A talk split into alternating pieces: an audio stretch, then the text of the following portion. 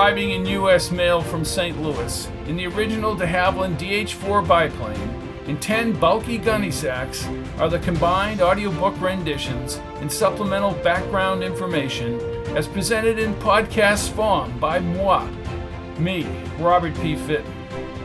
Good evening to one and all, wherever in the galaxy you make your home. We are ending the way we started, with the theme from Dark Shadows. I have often wondered, when I watched a person with great power, as to how they obtain that power. Most people achieve power legally, morally, and ethically. But there are those who use other people, stomp over other people, or funnel illegal funds in order to get ahead. That's what the butterfly and the deadly storm is all about. So, how do you nail somebody for murder 40 years in the past? Especially somebody important. Here's where poor Kathryn is on some ethereal dream state level when she basically lives time from 40 years ago in segmented dreams where she witnesses a murder. And she ends up with transformation therapy, escaping just in time to emerge in 1958 with Tucker and Roz.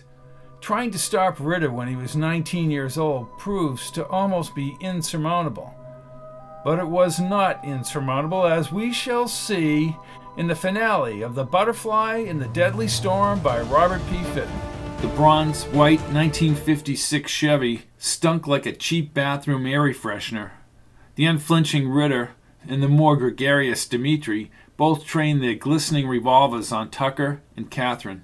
Rizzo drove along the bus terminal's brick clock tower about a block from the crowded fair midway.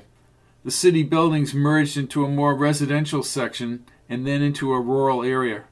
Kathryn clutched Tucker as the sunlight flashed across her closed eyelids. He occasionally berated both Dimitri and Ridder, but they no longer responded and kept their guns targeted. She had prepared herself to face death ever since she first returned to Plymouth, but now they would die without bringing the men in the front seat to justice. Dimitri whispered something to Ridder and then turned to Rizzo. Rizzo raised his brows and nodded. At the traffic light, he shifted the car and turned at a gas station and onto a narrow road. Change your plans, said Dimitri. I wouldn't want anyone linking your bodies with any with anything in Plymouth Bay. The smell of raw sewage tainted the influx of cool air. The city's sewer beds will serve my purposes. You'll all rot in hell, said Kathryn. You killed Roz. Who the hell are you people anyway? Dimitri pointed at Tucker. I'll find your contact, Tucker, and he'll be killed. Do you understand that? Tucker said nothing, and his glassy blue eyes tracked the road ahead. Past a row of trees in a tiny cemetery, Rizzo brought the Chevy into an open, bumpy surface leading to a distant levee.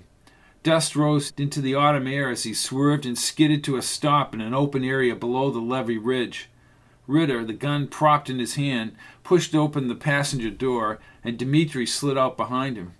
Rizzo had a rifle aimed at them as he backed out of the driver's side door. He flipped up the seat. Get out! Get out and be killed is what you mean, said Tucker. That is entirely correct, said Dimitri from the hood outside. Kathryn stiffened her body and tightly gripped Tucker's hand, but Tucker leaned back in the seat and laughed. You're all a bunch of losers. You're about to meet your maker, Tucker, said Ridder, standing with Dimitri. Maybe so, but you're going to have to clean up quite a mess here in this car, aren't you, Conrad? Stop wasting time, said Dimitri. Get them the hell out of that car. Ridder turned, the gun in his hand. Me? Nick, get them the hell out of the car. Rizzo exposed his crooked teeth and threw the gun to Dimitri. Leaning over the folded seat, he stuck his crew cut head back inside to grab Tucker. Tucker cocked his fist and popped Rizzo's nose. Rizzo raised his hands and fell back. Blood encircled his lips and seeped into his mouth. He removed a dirty green rag from his back pocket and spoke through the muffled fabric. Let me shoot the son of a bitch, Dimitri! Then he grasped his rifle with one hand. Get the girl! Tucker dove over the front seat and started the car, but Ridder fired the gun, smashing the side window and glass went flying. The car lurched a few feet forward as the engine shut off, and Tucker leaped out the open door. Then Rizzo grunted as he clawed his way into the back seat. Kathryn squirmed across the seat, but Ridder caught her from the other side. Rizzo pushed her out the passenger door, and Ridder flailed her face with the gun, sending her to the ground. The odor from the city sewer beds nauseated her as her face pulsed in pain. On the other side of the Chevy, Rizzo yanked her up, but as she staggered, she called out for Tucker. Tucker! Tucker! Up the embankment, both of you! yelled Dimitri. Rizzo had the rifle barrel at Tucker's temple. You heard him. Dead men tell no tales. you scum, Ridder, said Tucker. Without the guns, I'd kill you both with my bare hands. They reached the bottom of the dike. Kill them right here, ordered Dimitri. Kathryn kicked Rizzo's wrist. The gun arced over the Chevy, but Rizzo swung the rifle toward her. He pointed the barrel at her throat and smiled in the gray light. She looked into his dark eyes, but he quickly winced and dropped the weapon as three quick shots echoed down the levee wall and he collapsed to the dirt. Ridder and Dimitri lay on the ground behind the Chevy. Tucker picked up the rifle and led Kathryn up the grassy embankment. Dimitri, on his belly, nudged his head around the tires. Tucker unloaded the gun at him as Kathryn scrambled with him up the grassy wall. The putrid odor thickened along the murky beds. As Dimitri assumed a firing position near the fender, Tucker pulled Kathryn onto the top of the embankment as a single bullet whizzed overhead. Too close, said Tucker. He slid her downward toward the sewer beds. She expected Ridder and Dmitri to bound over the top with their weapons drawn at any moment. Additional bullets tracked over the embankment. Tucker waited and then moved her slowly up the levee. He stuck his head over the edge as Kathryn slid onto his shoulder. A racing police cruiser's blue and red lights pulsed across the flat plains below the embankment shadows. In the headlights' glare, both Ridder and Dimitri retreated along the earthen wall. Then Ridder sprinted toward a thicket hundreds of yards away as Dimitri crawled like a crab up the levee slope. Dan Jansen popped out of the cruiser with his weapon drawn and immediately started after Dimitri up the slope. Johnny Lorton darted left and chased the fleeting Ridder near the woods. Dimitri ran only a few dozen yards away along the dike. Jansen sounded like a drill sergeant in the late afternoon sunshine. Drop it, Maritokas! Dmitri gripped the gun and shouted at Jansen. I have a team of lawyers and I'll walk. You scam Bud Kerrigan and ordered his death, cried Tucker, inching forward with the rifle on the dirt packed surface. One phone call and you'll all be dead. Billy and Shane didn't deserve to die, Kathryn yelled from below, and neither did Roz. Drop the gun now, demanded Jansen. Dmitri gazed at the sand. I will do nothing without my lawyer present. Birds scattered overhead within the sewer bed stench. Dmitri started to raise the gun, and Tucker shot the rifle once. Dmitri's body snapped back and he swung the gun. Tucker fired again, and Dmitri staggered down the slope toward the sewerage. He again attempted to point the gun. Tucker aimed the rifle from his shoulder and fired three times in succession. Dimitri stumbled back and splashed into the sludgy human waste. Tucker, his face contorted, stared across the murky surface. The distant wail of police sirens beyond the thick, colorful foliage across the pit grew louder. In the sunshine, Dimitri's body floated face up in the grunge. Jansen's eyes moistened as he placed his hand on Tucker's shoulder. You did the right thing, Tucker. You did the right thing. Tucker twisted his facial muscles as Kathryn slid her arm around his coat. He would have gone free, Danny. I just couldn't allow that. I couldn't. A burst of visitors would arrive later that fall at the Thanksgiving ceremonies in Plymouth, and the tourist season along the water had ended. A freezing drizzle lingered with the cold breeze along the Plymouth dock. Kathryn squeezed Tucker's hand. Her eyes were fixed on a bobbing state police boat anchored several hundred yards along the spits bordering the bay. Since 5 a.m., divers had searched below the rough waters for Shane and Billy's bodies. She had little doubt they would soon be buried next to Bud Kerrigan and Roz in the cemetery along the highway.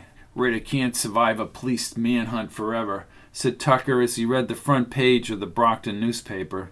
He has for five days, Tucker, she said as they moved along the dock. Jansen said we'd be contacted by the state's attorney general. I think O'Connor will unload everything he knows about Dimitri's mafia connections. Tucker stopped and held her shoulders. Then he won't be around long, will he? He shielded his eyes and scanned the blue bay. But we will be. We're still back here in 1958. That wall in the rope factory is just that a wall. There's no getting back. All those hours we spent trying to go through, there's no sign of Sakalatir, and the only real future is ahead of us here, now. I've gotten kind of used to things back here, Kathryn. Not having a cell phone, no cable TV, no computer. You know, there just isn't that constant pressure of everything coming at you back here. Kathryn glanced at the Mayflower and then at the empty granite portico where Shane and Billy had died. She retreated a few steps from the group and crossed her arms. The black and white yearbook image of the dark eyed Shane Kerrigan and the youthful Billy captured her thoughts. She fixated on the portico's smooth gray pillars, but gradually panned back to the bay's choppy waters and visualized Roz on the cordless phone back at the apartment. Her throat tightened. I've learned not to question some things, Tucker. She looked into his vibrant blue eyes. The minute water beads lined his brown Stetson. I would never have believed that somebody dead would enter my consciousness either. Well, I still don't believe it. Several smaller boats from the town buzzed toward the main boat across from the harbor. I want to head for the hinterland, Tucker. Live on the land. I want to see the sun rise and set every day of my life. I want to see the stars change position in the night sky with the seasons, and I want to feel the cold winter air biting at my face as I grow old. He moved his arm around her and pulled her closer. And I want to see all of that in your eyes. A black and white cruiser rounded the seawall and started up the dock. Dan Jansen, in full uniform, stepped outside with the engine running. Jansen hurried down the dock. Any word on the divers, Danny? They just pulled something from the bay, Tucker. Jansen removed his hat and dabbed his handkerchief on his forehead. He peered over the bay as a small speedboat cut across the water toward the dock. The boat slowed and approached at an angle. Ah, here comes Trooper Anson. He'll confirm this. Confirm what? asked Kathryn. Anson, in a heavy coat, shouted into the wind, Danny, they find the two kids? asked Tucker. Anson slowed the little boat and steered the rear motor with his left hand. Then he threw a new rope to Jansen, but his voice had a strange modulation. You're not going to believe what they found. Believe what? asked Jansen in a lowered, slurred voice. Anson's body movements slowed as he reached for Jansen's hand. Jansen stood motionless in his blue police uniform and coat. Even the waves, rocking against the boat hull, were soon solid like a melted wax across the bay. Danny! she shouted, but Jansen did not move. She turned to Tucker and grabbed his shoulder. Tucker, what's happening here? Jansen! He yelled at the police officer, but Jansen remained rigid as the rocks along the jetty. Kathryn grabbed Jansen's arm. His hand felt like a block of ice in the freezer. She lifted her hands away. Anson stood on the boat. Tucker put his hand on her shoulders. What is this? More nonsense from Sakalatita? I'm not sure. The traffic had stopped in progress. A few people were stiff inside a crosswalk. Why are we still able to move? I'll be damned. To her left, the bay brightened around Jansen's fading body. The bay waters were darkened as Anson and the boat followed Jansen into nothingness. Tucker put his arm around her as they retreated along the weathered dock boards. Beyond the silhouetted town buildings, the skies cleared to wispy clouds, lightly smeared across the western sky. I'm afraid. I ain't exactly overly optimistic. Buildings disappeared and other buildings rose from the ground in seconds. Clouds raced overhead. She slowly turned when the sky lightened to a crisp blue and a snow cover coated the extended dock area. Smaller cars moved effortlessly down Front Street. She looked into his eyes and then back toward the timeless portico. How? she asked, looking back toward the bay. What was Anson going to say? Tucker stared at the blue waters and the blanketed s- s- snow spit in the harbor. I don't have the answer to either question. We have to find out if they found Billy and Shane. Don't tell me Ridder got away with this. A car horn beeped several times at the stand across the street. Near a small rotary, Roz's yellow Mustang idled at the curb. Oh my God. The Mustang looped around the street toward them. Kathryn raised her hands to her mouth as Roz's window moved downward. Hey, where have you two lovebirds been?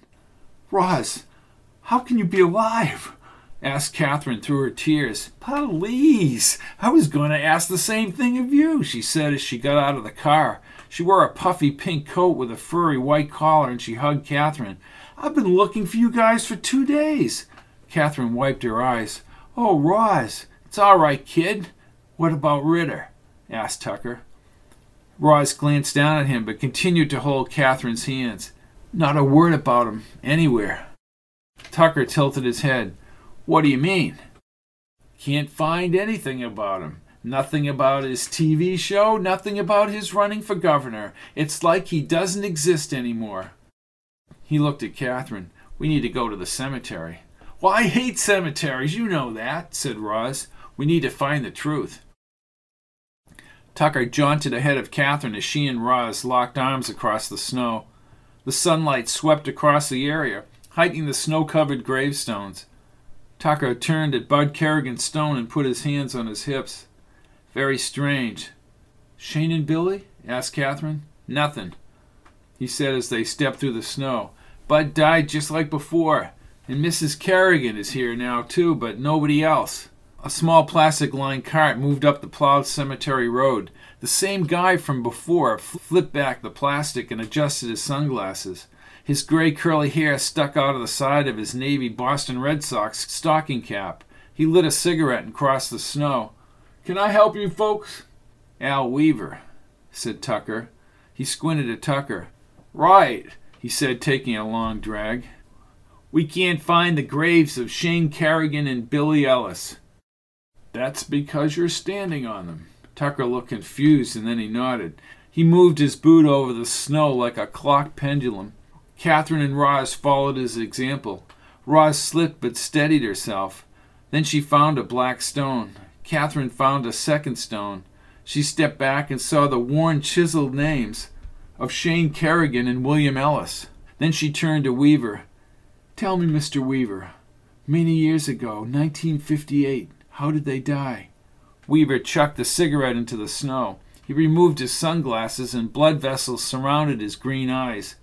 Well, it was a big deal back then. The Attorney General said a disc jockey named Conrad Ridder had shot the boy and girl. Ridder worked for WXBN as an announcer. State troopers found the bodies of Ellis and Kerrigan. Word is Ridder and some other guys work for the mob.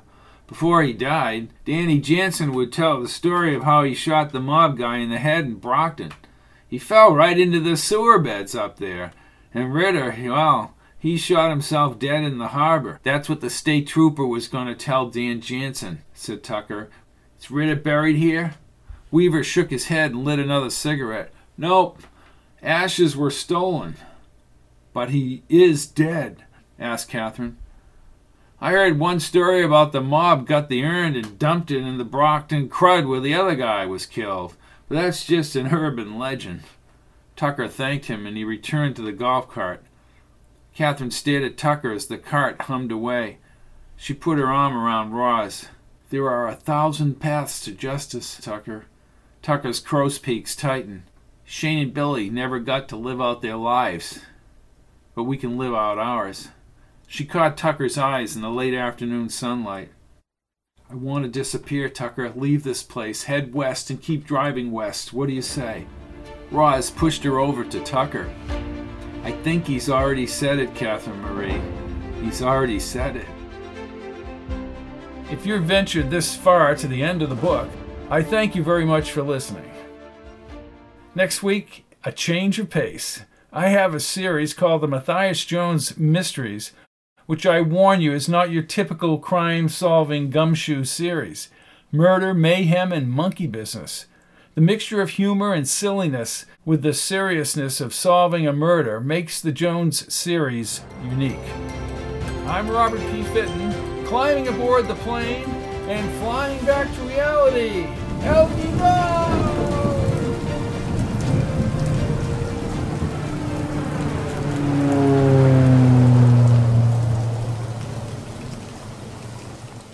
All of my books are available in paperback, Kindle, and audio at www.fittonbooks.com, or you can look at the list of audiobooks separately at pizzazz-pizzazz.com.